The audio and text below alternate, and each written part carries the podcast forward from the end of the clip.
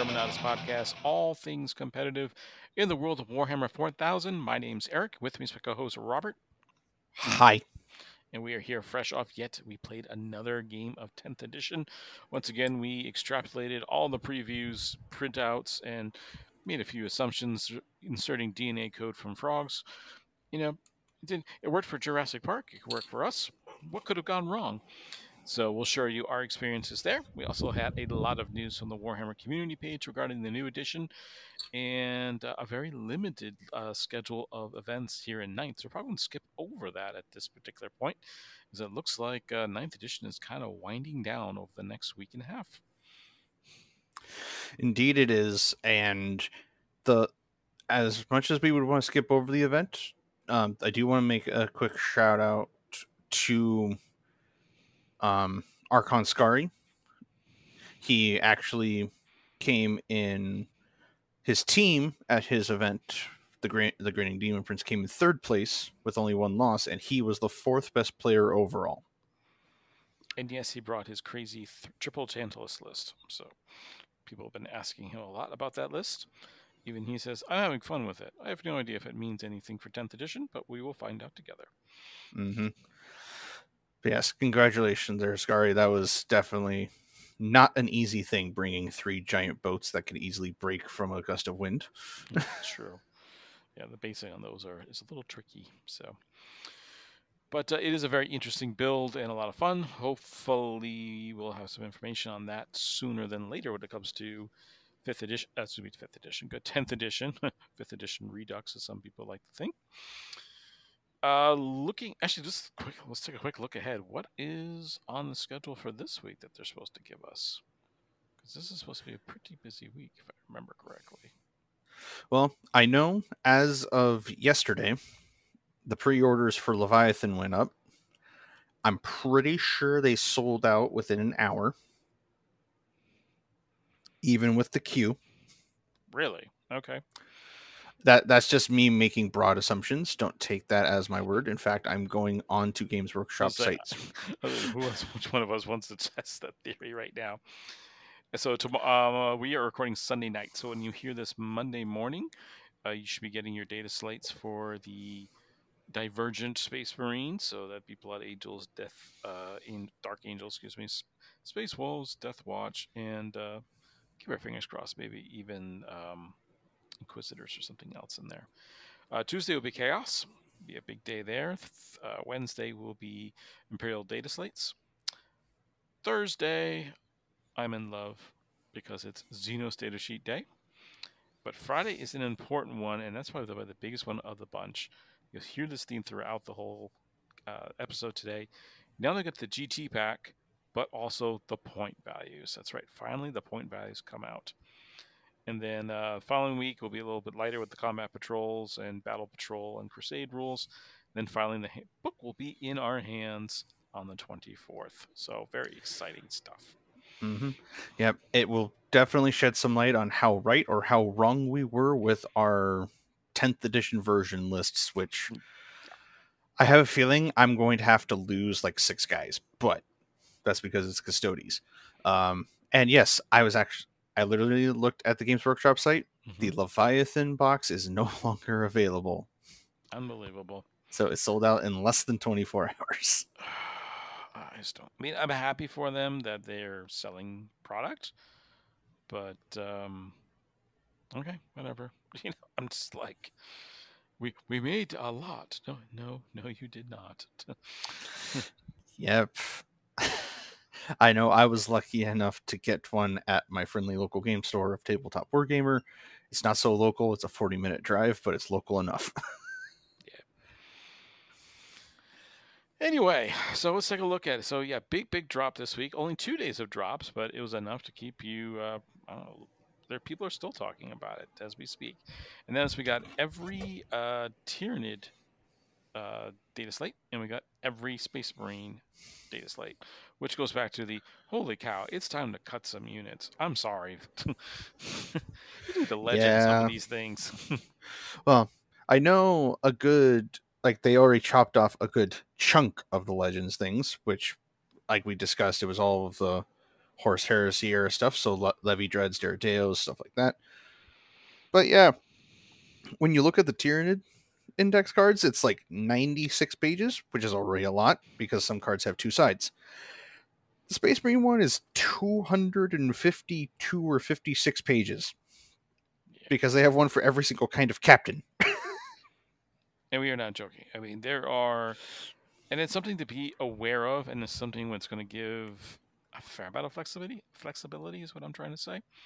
So, for example, if you want a chaplain, do you want a chaplain on foot, chaplain with jump pack, chaplain with bike? They have one ability in common, but then they each have a unique ability. So it's going to be. ooh, make sure your opponent's reading the right data slate at the right time. Now, the thing that will help is obviously these data slates are meant to be the data cards, very much like how Age of Sigmar has the unit cards. But that pack of cards for Space Marines is just going to. It- It's not even going to be a deck of cards, it's going to be a book. Yeah, it's unbelievable. But there's a lot of cool stuff in there, and it really gives you a strong sense of what the game and army construction for the game is really going to be like, and it is fairly exciting, and it's as well as. I think they're right. It's simplified, but not simple at the same time. Mm-hmm. Because the when I was listening to a review today, because I can't pay attention to read that many data slates for God know how many hours I get, it. I'd go crazy. It was okay. We're going to take your units and you're going to make them immensely powerful by attaching your characters to them. And but if they're by themselves, they're they're no slouches. Like Hellblasters are going to be really really obnoxious. But then you, have an inter, uh, a unit like the Inceptors, the autocannon guys. They're still very meh.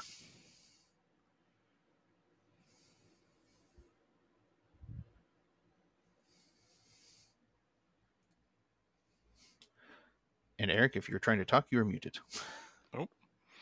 Oh, so I thought you were going on with something there. had more to say. Um, no, no, no. It was it was me finishing my thought. no, no problem. Um, some of them are more bad. uh, One of the big things I like right off the bat is okay, what's the difference between a scout, an infiltrator, and an incursor? They're all stealthy space marines.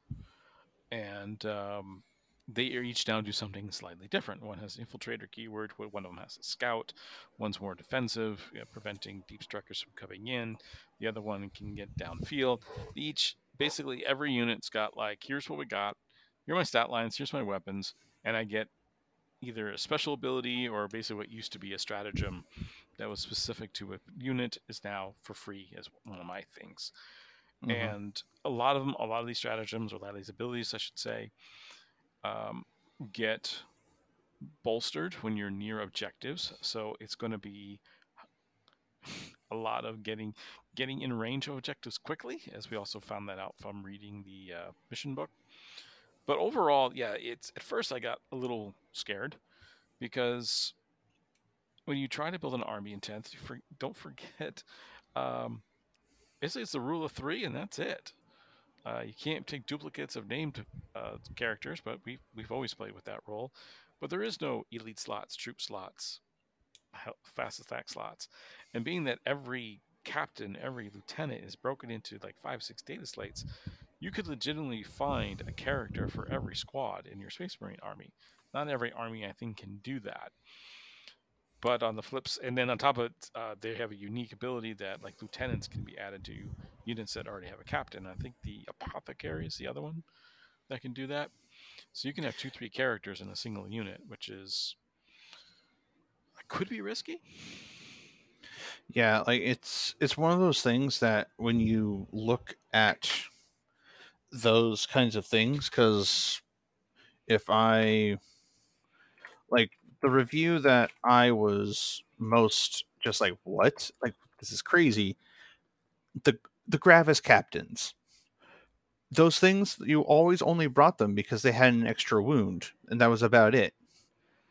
Now they are actually a viable leader choice because a captain in Gravis armor cuts the damage that they take in half.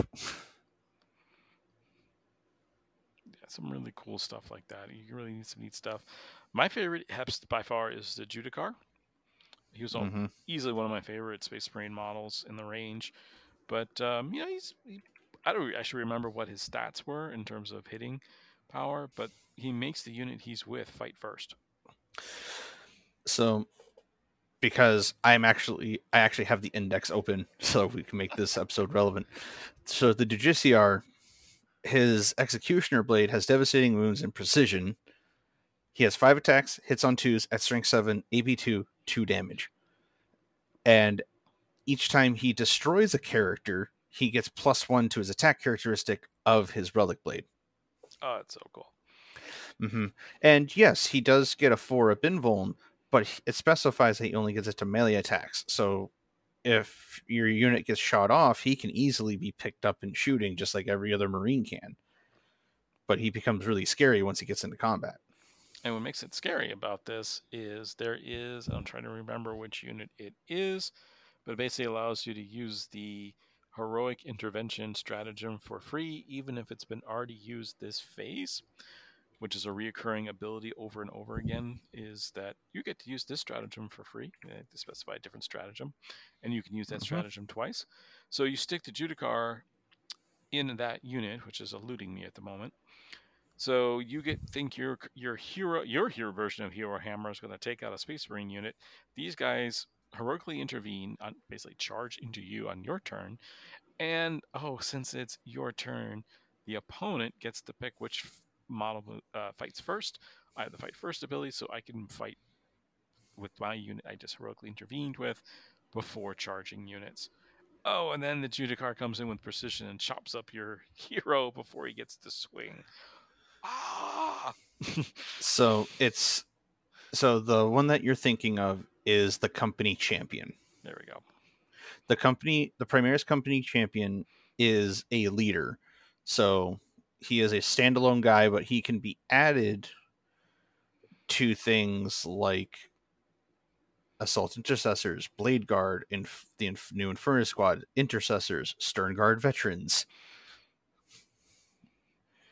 like you'll see really wacky unit combinations with characters because it's just I want this buff to make it this kind of thing. Okay.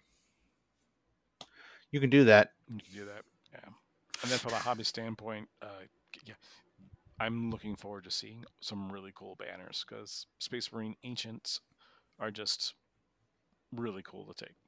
hmm And I- I'm going to take a moment at this. I had an aha moment when I took a peek at the ancient data data card yesterday.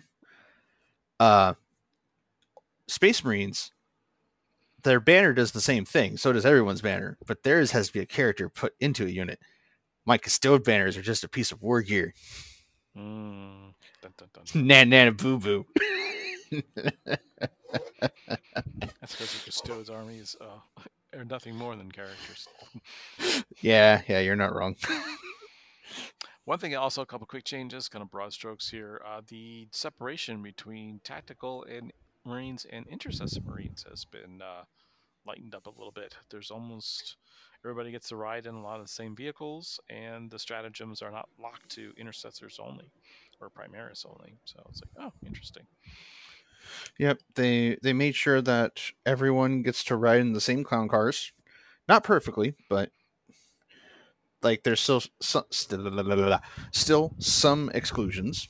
Like for instance, um Primaris like I think it's Primaris stuff or Terminators or something like that can't ride in rhinos, but they can still go into Land Raiders.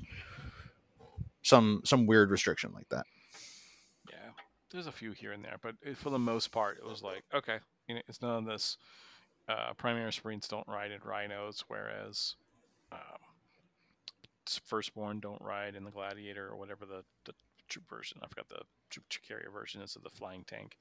Mm-hmm. So things like that, yeah, they're definitely a little bit changed. So I'm like, okay, a little more blending from there.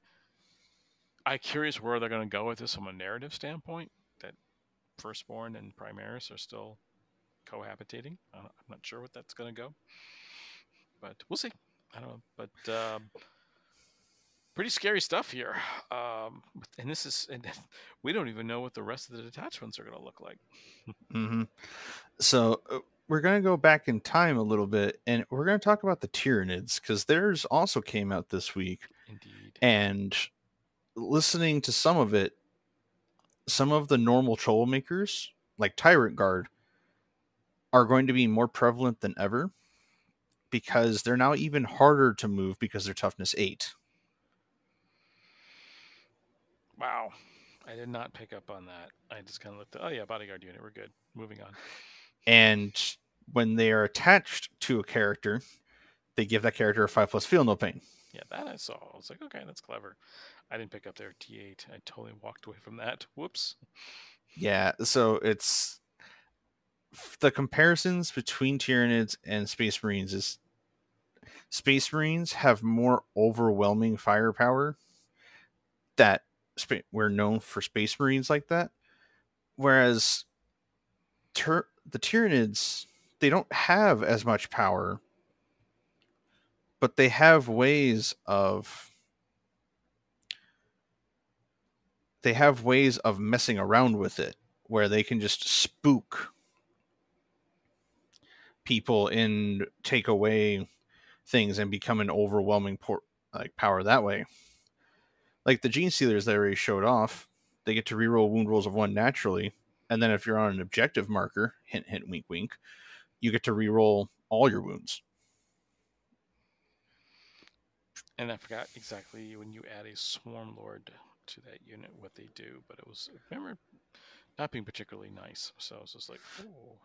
Well, uh, the thing is, is that the Swarm Lord is a monster, so he cannot be added to a unit That's except right. for Tyrant Guard. Um, but the actual Swarm Lord, once I get up there, and we're going to rip the band aid off the Carnifexes here in a second because that's just atrocious. Um, but the Swarm Lord, he is no longer like the super big, powerful piece that walks around on his own all the time. He, because he's an epic hero, he can't get enhancements. But if he's on the battlefield, you gain an extra CP at the start of your command phase. Automatically. Which we found out was a big deal because the, the severe lack of command points in the game now. Oh. Mm-hmm. And he has a natural sa- a natural synapse range of nine inches, which is normally six, to get all of the buffs to go off. So you have to stay pretty tight to your big brains. And then his malign presence is where he gets his most utility because after your opponent so once per battle after your opponent uses a stratagem you can essentially vect that stratagem so he can make something more expensive so if you catch your opponent with a 2 cp strat it now costs 3 and it, just, it goes set, worth repeating at this point like i said the um, the severe lack of command points you have in the game now. A three CP stratagem, especially if they blew it on turn two or turn three, that may not be seen again. I mean, that might be done mm-hmm. for the mm-hmm. game. So, like I said, we're gonna rip off the band-aid of Carnifexes. Carnifexes are no longer single model units. Oh boy. They can come in units of let me actually just find it here. Because basically in, in reference to old one eye. So old one eye can join carnifex units. And carnifexes here we go.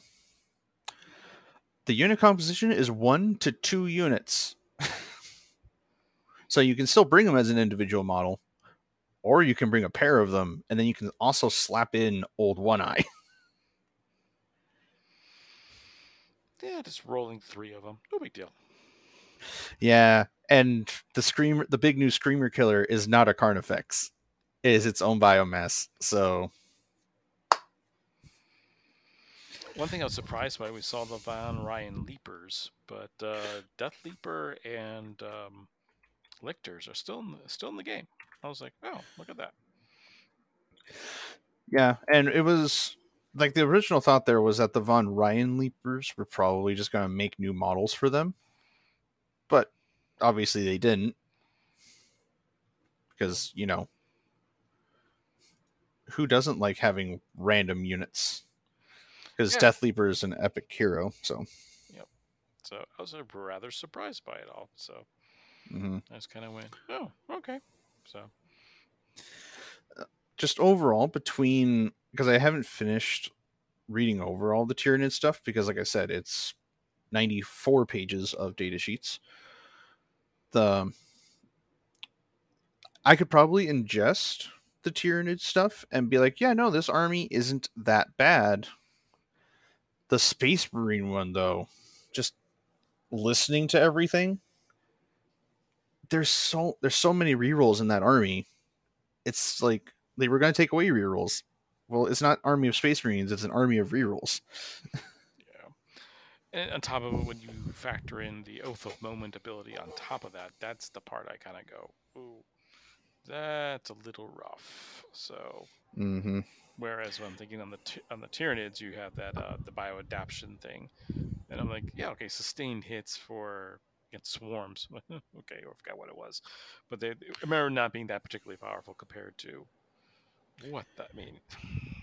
Yeah, it was like sustained hits one, lethal hits, or precision against characters. Which that can be very powerful though. That I'm still I'll stand back on that one. I, I think that could still be the fact that you can flip on the precision on a moment's notice because even in the Space Marine thing with all the rerolls, there's not a lot of precision. You're gonna have to blow through a lot of bodyguards to get to characters. Mm-hmm. Unless you bring stuff like eliminators or sniper scouts.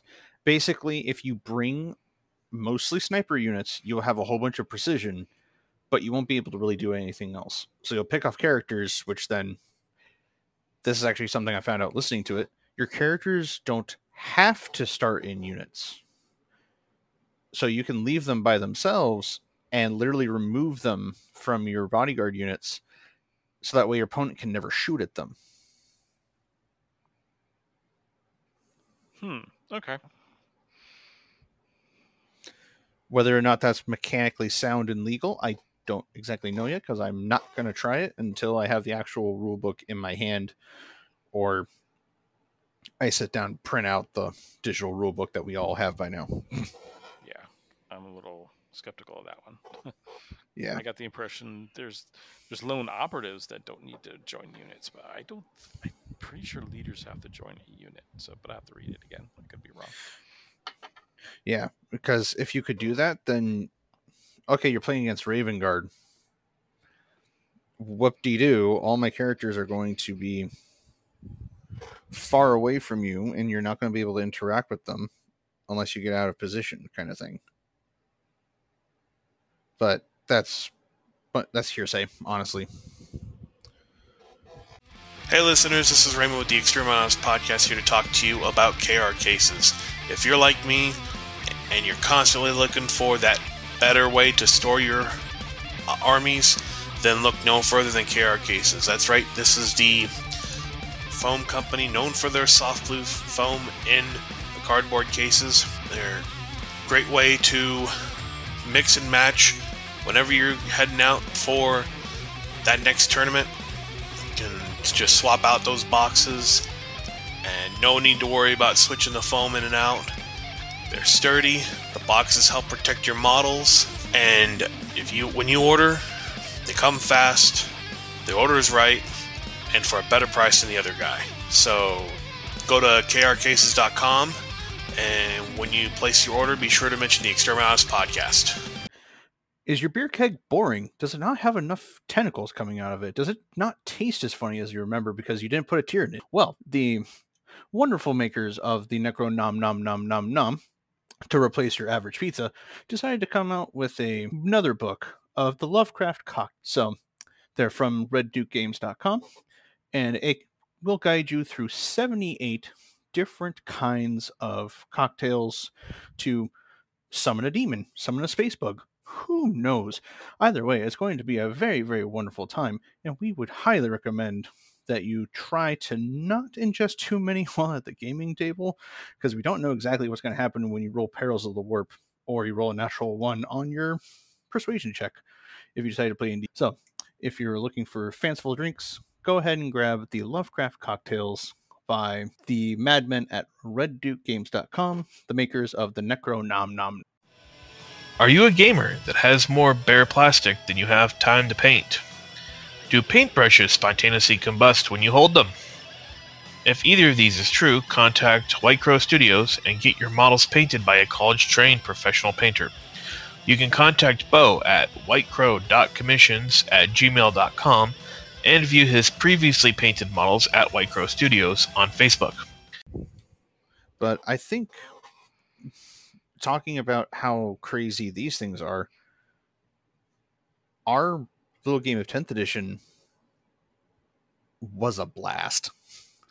Glad you had fun. I had fun as well and definitely learned a lot about the game. I got a better eye what to look for now. Um, in the upcoming data slates, especially uh, can't wait for Thursday. I'm like so excited for that. But um, see what because there's definitely some things I'm like we kind of took some rules out because they don't longer have a place in 10th edition. But uh, at the same point, I kind of went, mm, wish I had something. so. Mm-hmm. Yeah, like the the one thing that kind of bothered me was as much as it was winning me the game, me walking around with Trajann attached to a Terminator brick and literally having your entire army bounce off of him, I just kind of went, uh, yeah, that's that's a little rough there, guys. But there was some some good news and bad news. So what's what's played out? Um, what preliminary what we decided to do. So first and foremost, um, we're still using ninth edition points. We don't have any point values, so we're still using point values from there. Robert, you were using some of the data slates that you saw in the Space Marine group. Yeah, the only one that I had to pull from the Space Marines was the one for the Land Raider because I brought a Land Raider for my custodes. But otherwise, the data sheets that I did use were the ones that were shown off in the faction focus. So the one for the Terminators, the one for Trajann, and then from there, I just I kind of had to piecemeal what I thought stuff was going to be, and if I'm wrong, then I am completely utterly wrong. so. So it worked out from there. We also, I, uh, both of us agreed not to use any sub factions, and we did not use any faction specific uh, stratagems. We only used the core ones which are there's a lot to work on. I mean, I know it's only 14 or so, but it still was a lot to remember. We definitely used the new 10th edition uh, movement rules as well as the new terrain rules, which was a big factor in the game. We'll get into that in a little bit later. And uh, last but not least, I ended up using with my Drukhari. I used the same list I've always been using, just so I had a comparison. But I was indeed using the new power from Pain, which uh, with the old old but new uh, pain token system. So I was like, okay, let's try this out. Yep. And for my custodes, like I said, I pulled mainly from the faction focus, so I used the the Aegis of the Emperor. So I basically got to play Emperor's Chosen, even though we weren't using sub factions. Um, and from that, the the katah system, the way it's changed is something that will definitely be easier to ingest for everyone because you're not having to remember an order or anything. Yeah, that made it a little bit easier, and um, I also because I remember several times you're like you're like flipping through your cards, going like, all right, which ones which ones am I going to use this time? Do I use this or do I use that? You know, it's just kind of like nope. I'm, I'm going to. It's pretty straightforward. I Do, do I need more hits or do I need harder hits? So I was like, okay, I know what I need. yeah, and that was the entire thing was I could keep the pace of the game going so that way we didn't have to stop while I figure out my katahs and I don't have to try and remember which order I put them in and all this other stuff. I could literally just sh- go, all right, cool. We're now in the fight phase. That's when I pick my guitar. There we go. the other thing, also, I didn't have to bewilder Robert with, okay, that the witches are this one, the the coven units are these, and the warriors are that, and then I even brought in some corsairs. So it was just like, okay, it was, it was just they're all Drukhari. We're good. Made it much Mhm. simpler from that. One thing I did forget, um, the Art of War actually um, had did a review on the new mission deck. So rather than playing Tempest of War from 9th edition, we uh, cobbled together a uh, do-it-yourself version of that new 10th edition mission deck, and that uh, both of us played random missions just so we get an idea of what's in the deck. And comparatively to Tempest of War, I thought the individual secondaries were a lot easier to complete. I don't know what your thoughts were. Oh yeah, it was the because of the fact that we did end up setting up a mission with six objectives because of the fact that there was missions there were objectives that specified your home objective and we never wanted to lose out on that option so at that point the the secondaries were definitely easier and the only thing that you had to worry about was maybe getting a bad draw, but then you get a command point at the end of your turn for it. Yeah, for those who haven't heard. So you have two options. You can spend a stratagem. So during your command phase, you can swap out a secondary that you do not want. Or you can just go, hmm, I think I can complete two. And at the end of your turn, you go, well, I didn't complete the second one. I can keep it for next turn, or I can discard it now for a command point. So that was a nice little buff as well. Yeah, because there was like I know for you, the one of the first two that you got was assassination. Yeah. so yeah, it was like, and all his characters were either in the Land Raider or in big thick units of Terminators. I'm like, I don't think I'm going to get through any of these units on turn one. So I was just like, uh, okay, big deal. Yeah, I and then the ones that I got were all go touch objectives or maybe destroy a unit on an objective, which gave me a big points lead in the start of the game. But I know for a fact that if there was one turn of me not getting any of my secondaries and having to fight you off of primary objectives, that could have given you a big point swing back in your favor in the next couple of turns. Yeah. I was counting on it. Unfortunately, like I said, I bounced, but um, that's okay. Um, kind of we learned a lot from uh, wh- you know why that happened and what to look for in the next couple data slates. Uh, first and foremost, well, my army feels slow, which was bizarre because of the new terrain rules. Uh, if you are like many players have the an eight inch tall solid L, so vehicles and non basically non infantry can't move through it. That is a major deterrent to movement these days because all my fly units still have to be able to at least diagonally fly over the walls. They can't just bypass them anymore. Suddenly, my raiders were having a difficult time getting downfield, forcing me to do longer charges. I don't have the automatic assault and uh, charge and assault. Char- uh, advance and charge is what I'm trying to say. And on turn two, so that was a bit of a um, surprise, seeing how many times I had to. Oh, yep, got to go over this. This is over two inches. I got to measure above that. That that definitely slowed down the army quite a bit. Yeah, that even caught me off guard because it let me, as custodes, get a foothold pretty aggressively with my whopping six inches of movement and ability to just walk through most of the terrain and not have to worry about him charging into my back lines on turn two. But I did feel like your land raider was a bit of a issue just trying to get around corners. Yeah, yeah, that was it was definitely an issue. And we weren't that heavy on terrain. It was about, I think, eight pieces on the table. I think that's what we. Yeah, it was two big L's, four small corners, two forests, one, two, three, four, five, six, seven, eight, and then two woods. So we actually tried to use those, but they never really came up. Except for the one time you shot at my custodians. Yeah, actually no, they came in. Uh, yeah, there's that early phase because then he was just tanking all the wounds on the guys in the woods. And I was like, ah.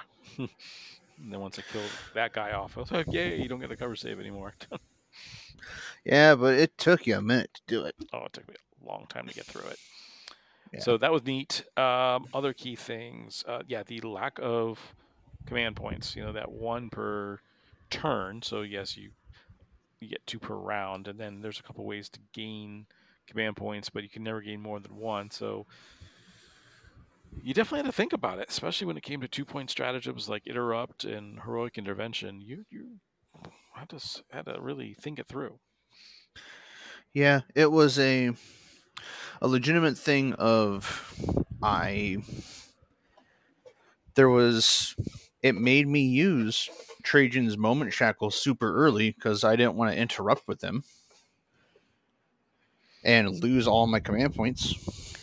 Well, another thing I was reading because I was like, oh, I'll get them back, you know, because I had a lot of command points um, at a later in the game than Robert did. So I was like, all right, I'm going to use the interrupt. Interrupt still has that specific rule where you can do it after your opponent swings. Whereas with Bow and Shackle, you got fight first. So I didn't have a choice. I mean, you, you just swung first because it was my turn. That way you you choose the combatants Mm-hmm. Trajann's unit, not Trajann, Trajann and his unit got to swing first and just obliterated, you know, one of my key assault units. So I was just like, oh, that sucked. Yeah, and that was something that the with the way that you charged in and stuff, that's where I was like, well, if I do this, I'm not going to kill both of the units that got into my terminators with Trajann.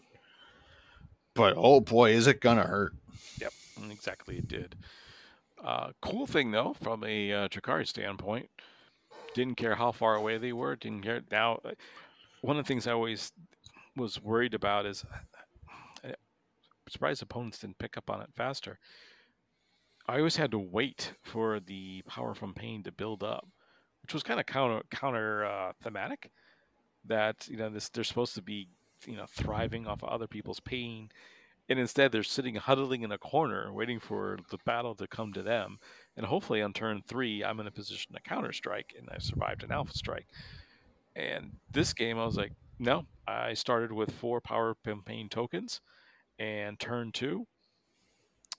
Uh, Robert's on all those objectives. It's time to flick some pain. So four units, two units of Hellions, the Incubi with Drazhar, and a Katesk unit. All of, all of a sudden, every one of them got reroll hits in close combat. Let's go.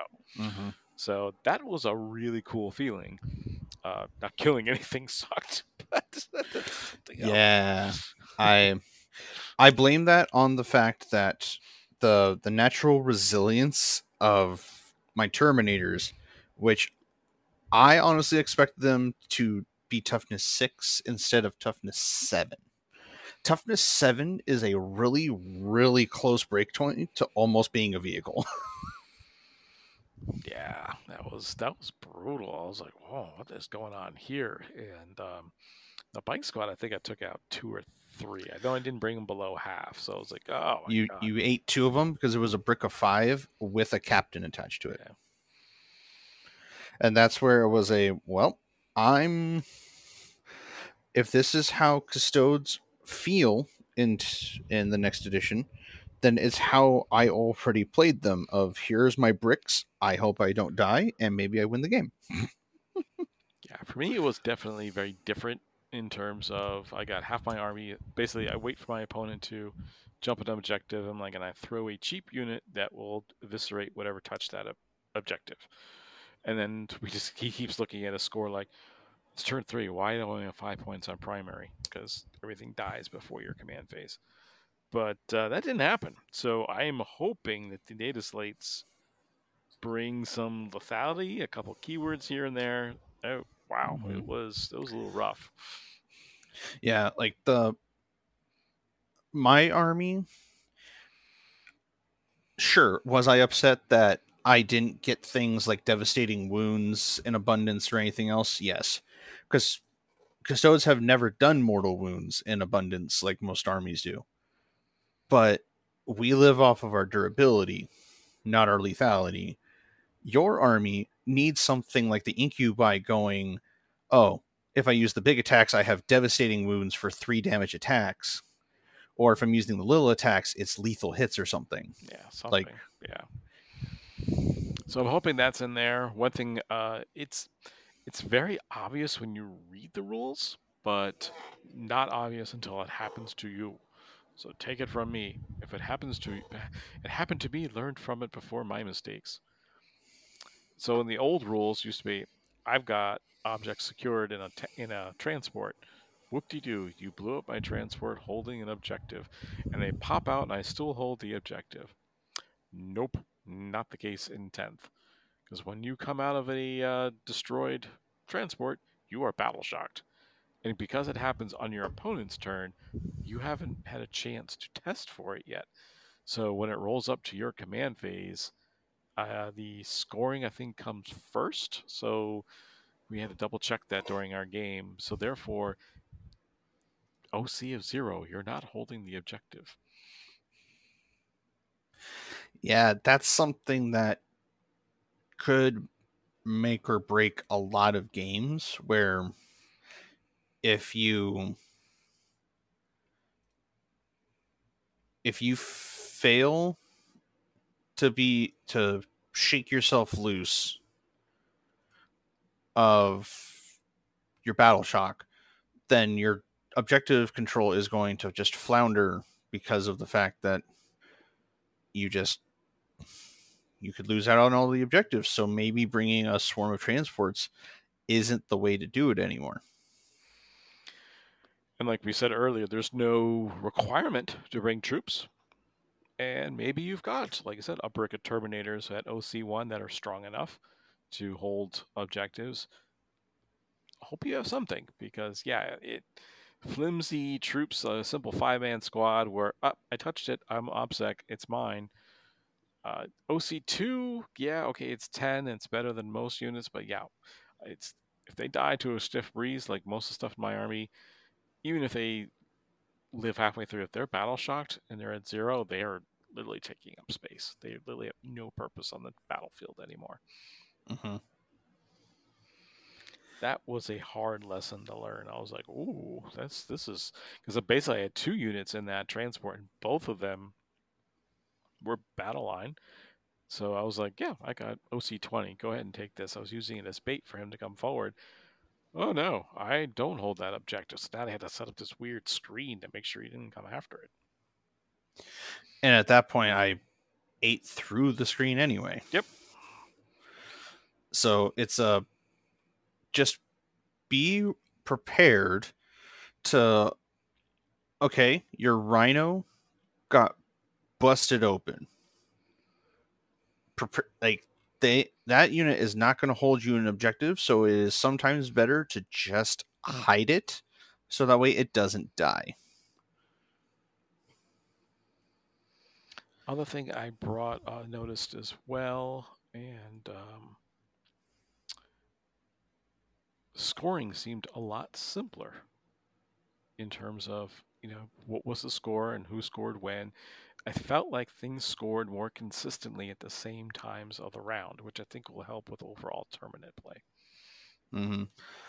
Because the the OC values is how that gets balanced out. Because sure, me walking around with two or three OC value on a single body, that's the point of all right, you have that unit on that objective.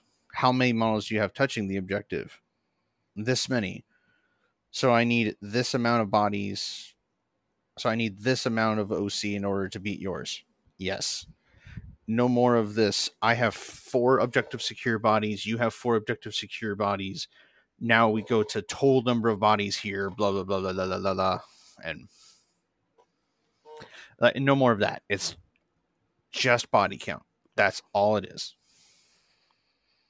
So that was kind of neat trying to figure all that out. Was a neat thing. Uh, other gizmos, uh, if you're into some of the hobby side of things, definitely you'll need markers to remind you of to take a battle test, battle shock test, and which units are actually battle shocked. That was something I felt like I need more markers to keep track of that. Mhm. So basically, once your unit's below half, put a little marker next to them so you know to roll each time, and maybe flip it over to the other side. It- Yep, they are shocked. And uh, of course, I got to come up with uh, my own customized objective markers and uh, some pain tokens. Looking excited for that. Yep, because very much like the actual objective secured ability that the intercessors have, a lot of the basic battle line stuff is going to have a sticky objective ability if they're the ones that were holding it. So, or at least that's my assumption. Yep. So at that point, something like Kabalite Warriors, maybe even Wracks, probably not witches because witches want to go punch stuff in the face. Um, those things could easily be on an objective next to like an empty like a, a half full transport or something go all right this is ours and then go into the raider and then the raider and then the raider flies away So, especially when we preview that Kabalite Warriors do have sticky objectives, how do you make sure that, oh, put a marker down. That's still mine, even though everything flew away. Mhm. and that will allow people to continuously play the game in the midfield which is where most of the game is supposed to be played anyway so you're, you're supposed to fight over the objectives in the in no man's land rather than have a, a shooting gallery of this 20 foot of this 24 inch space. Which i mean is going to happen anyway if you have shooting armies like tau and knights playing against each other because no one wants to go into the middle because it'll just get evaporated. But Good point. you'll still have to play the game to go and get things in the middle of the table now because oh i have to extend my battle line. I have to hold my home objective and hold something in no man's land Yeah, the, the missions definitely skew towards you being active in no man's land. So it's like very, very interesting to go from there. Yeah. And probably the next time that we test it will be after we have the points values and our data cards Mhm. so that way we can you know have 10th edition accurate lists um and we'll actually be able to hopefully also play with the correct missions so that way we're not having to homebrew mission rules because i know we ended up having to still use pointless rules from the tempest of war deck which never came up Uh, never came. Actually, it was funny you say that because the uh, the two that came up, one was you were not allowed to use the insane bravery, the stratagem in the game, which was a huge boon for me because that means anytime Robert took a battle shock test, if he failed it, he had no chance to automatically pass it. I gained a pain token. Uh, didn't come up in our game thanks to the what used to be leadership 11. I don't know what is it, leadership four now. Four uh, leadership believe it or not it's actually only leadership six Okay, but yeah, your leadership was pretty high. So that was uh, he never failed any leadership tests. I can't remember what the second one was. Um, um it was delayed reserves oh, that's what it was. Yeah. So Yeah. which actually played a, a factor because I did not put stuff in reserve because of that. Um, so I want to make Yeah. sure I guarantee if they're going to come in late, they're got to come in. So yeah the like for me it didn't impact anything because i intentionally brought a land raider to carry a big unit of guys that i didn't want you to interact with that ended up working out better than i thought because the the land raider for space marines can t- can carry 12 guys the old ninth edition land raider for custodes could carry five models. So if you do the back and forth counting, it's uh well, if it's 12 Marines, cut that number in half, and that's how many custodians you can have in there. So that's how I was able to squeeze six things inside of a Land Raider. But I'm pretty sure that's going to be a little bit different. And I'm just glad I didn't have to play with any Forge World toys in order to make that list kind of exciting. Yeah, that was kind of nice too. Uh, one other rule came up, I checked it after the game. The limit of 500 points in a 2,000 point game is your cap for strategic reserves. Does not apply to deep striking models. So I can, Mm. and as far as I can tell, out the see the GT pack, there is no upper limit. So I wonder if I can null deploy my army if everything can deep strike. that would be something. Gotten away from it in the past. Uh, I haven't been able to null deploy, I think, since sixth edition. But uh, that was a lot of fun. I love doing that. and because of the fact that only the actual strategic reserves has the entering the table during the reinforcement step restriction you we could conceivably see a return of here's my assault terminators they deep strike in outside of 9 on turn 1 if i go first and just land in your opponent's deployment zone.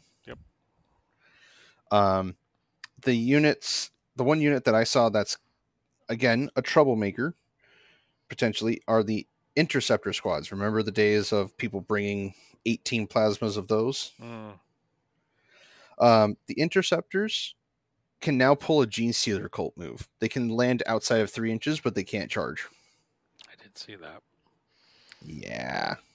Speaking of Genestealer Cult, that's another army I am deathly afraid of in 10th edition because they just have so many cheap units and so many cheap characters with multiple data slates. That's an army also like Space Marines. They could literally have a leader in almost every squad. hmm I don't know if it makes a lot of sense. You need some throwaway squads, but still. Yeah. And they'll probably also have some kind of restriction of like obviously the rule of 3 applies. But like I know right now they have the restriction of you can only have one patriarch per detachment or something like that. Because that's their their leader and whatnot. Mm-hmm. So you can't have three patriarchs running around in the same place because that's not narrative friendly. Not at all. One pleasant surprise, I thought about this when I read the rules and I thought I was coming across as pretty snarky. But uh, having actually played with it, I am now scouring eBay and because there's uh, very little of this available on Games Workshop's uh, website. With the new terrain rules, a couple things they had changed. Uh, for one, uh, if it's less than two inches, you can walk over it. And um, but everybody knows about over six inches, you get a uh, additional AP. But one thing they got rid of was a ruin has to be a minimum of five inches tall to be obscuring. So that height requirement is gone. Suddenly, all that Gallowdark and boarding action terrain actually is useful. So we used uh, two small sections to be a sealed building, which counts as a hill, and those are two and a half inches tall. It Mhm. worked out great. I was really impressed with that, and they're so good looking to begin with. Yeah, the the thing that got me with those was when my custodian guard squad was walking over to your venom that had the succubus and the other unit of incubi. Mhm. I felt so good at the fact that I couldn't just walk six inches directly at you and be just outside of an inch. It was I legitimately had to walk up a hill to get with to make that distance. And I didn't feel like I was being cheeky, Kool Aid Manning through walls and stuff. It was all right, cool. I walk up on top of this hill. I charge you from the hill because the the five inch verticality stuff is still there. And then the bikes, the bikes having to legitimately fly around every single building was huge because I couldn't just zip all the way across the table with my crazy like 14 inches of movement. Which is funny because 14 inches did not feel fast at all. Um, I felt my venoms were slow.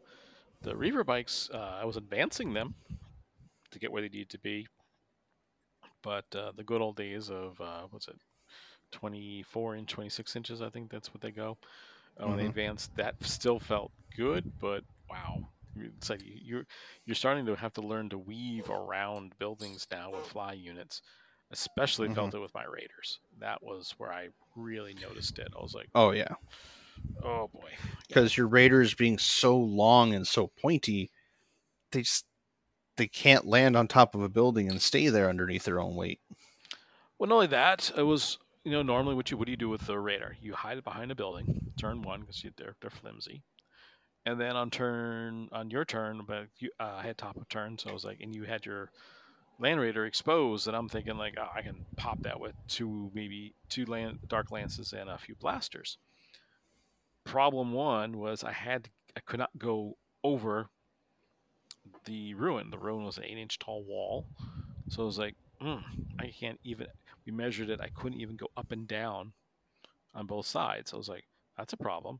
So when I went around it, I couldn't get the blasters in range. So immediately half my firepower was lost. So I'm like going, oof. The uh, maybe uh, dark lances and, and infantry squads is in my future after all, or maybe do I have to look at scourges now because they can get around because they're infantry, they can move around a little faster. I don't know. I have to think this through. Uh, that was a big change. That was a really big change. Yeah, the overall it was it was definitely refreshing because otherwise me and Eric playing that game it would have been the all right, we're going to play cat and mouse. I'm a really big mouse and you're a really pointy looking cat. and if your succubus had been able to do what she normally does, she could have jumped into my Terminators and Trajann and eaten Trajann for breakfast. Yeah, that's one data slate I am very curious to see. Uh, for the simple reason that a plain succubus doesn't do anything. And they're traditionally been also used as more of a lone operative. You give them a relic whip and one of the uh, two, two or three uh, warlord traits there's to choose from that were in vogue, and she was an absolute blender. When you take those away, and she's just sitting there with her archite glaive and an agonizer and six attacks, she's very pedestrian and um, I think she killed a model. I don't know. So the two things I'm looking for is um, what does the new succubus look like, and how quickly can I get Lelith painted before 10th edition rolls around? Mm-hmm. Like I'm legitimately sitting here thinking, I need, excuse me, I need to go and get enough Terminator, enough Valoris Terminator boxes so that way I can walk around with a unit of spears because my axes are now only AP one, which your incubi ha- your incubi got what four up saves against them. Yep, yeah, they have three ups to start. Yeah, like that's huge for me. I can't just throw my axes into anything big anymore and go, well, hopefully you fail a save. Because the things that the axes would go into most likely are going to have a two plus armor save. Yeah.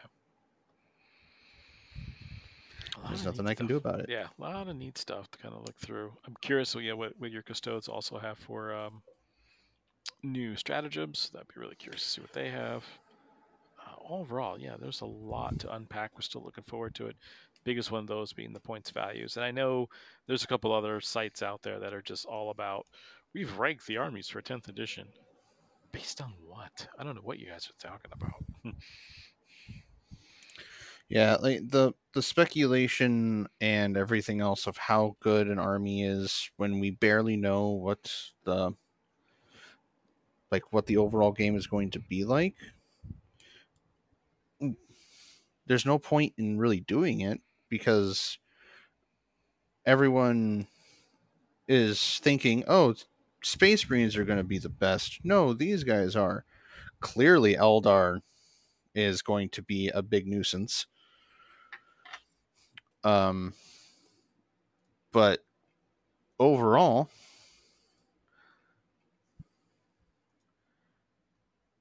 I I just kind of I'm keeping my my emotions pretty stable, so that way I don't get all uppity about what 10th edition is going to be like. Yeah, still, still lots to a uh, lot more re- to reveal the next two weeks. Like I said, a lot more data slates coming out. The points values on Friday. That'll be probably the biggest discussion. So look forward to next week's show where we go over all that. Um, I don't know how we're going to do that in an hour, but um, we will do our best. And um, other than that, no, it was a great game. Um, if you're fortunate enough to get a game with Robert, consider yourself lucky because it's a great opponent, a lot of fun, and uh, also very good at the game. So, eh, eh, eh. Very good at the game? No. Kind of okay? Absolutely. nah, you did great. So, so we're all still learning uh, um, what this new rules set will be like, and um, overall, yeah, it was pretty cool. So I had a lot of fun with the game. Oh, one thing else on the hobby standpoint, uh, movement trays. That, yeah, I forgot about that. Uh, I was kicking myself for not having movement trays for all my spindly little models, especially when it comes to deployment. I mean, that would definitely speed things up. So, yeah, the uh, if you have a small army count like custodes or Grey Knights or anything, it's not so much of a problem. But for those of you that are planning on playing Tyranids or Drukhari or Eldar or anything else that you could potentially bring a whole bunch of units, I would definitely invest in some of those just to keep everything quick and snappy. Yeah, that was a big deal.